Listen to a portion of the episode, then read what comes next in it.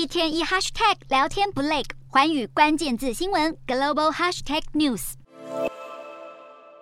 美国半导体产业协会数据显示，九月全球半导体销售下滑百分之三，是新冠疫情以来首见萎缩。无独有偶，南韩统计局也表示，南韩晶片制造商九月产量降低了百分之三点五，比起八月缩减百分之零点一，进一步衰退。同时，晶片库存却是暴增超过五成，居高不下。而南韩九月工业生产不如预期，然而半导体领域是南韩最大的收入来源，第三季经济成长已经减缓。再加上南韩贸易逆差扩大，导致韩元的进一步贬值，各国纷纷升息之下，南韩经济恐怕不妙。此外，台积电超车三星之后，不断拉大差距，忧心三星等南韩晶片大厂经营困难，恐动摇国本，让南韩中央日报社论更点名，终于坐上了三星董座的李在镕，必须设法挽救。然而，不止 SK 海力士宣布，明年资本支出将会削减超过一半，台积电也罕见将资本支出预期由年初的四百亿到四百四十亿美元下调到三百六十亿美元，让华尔街日报形容晶片业爆裂的程度超乎市场想象，也使得上游晶片设备制造商的寒冬恐将提前来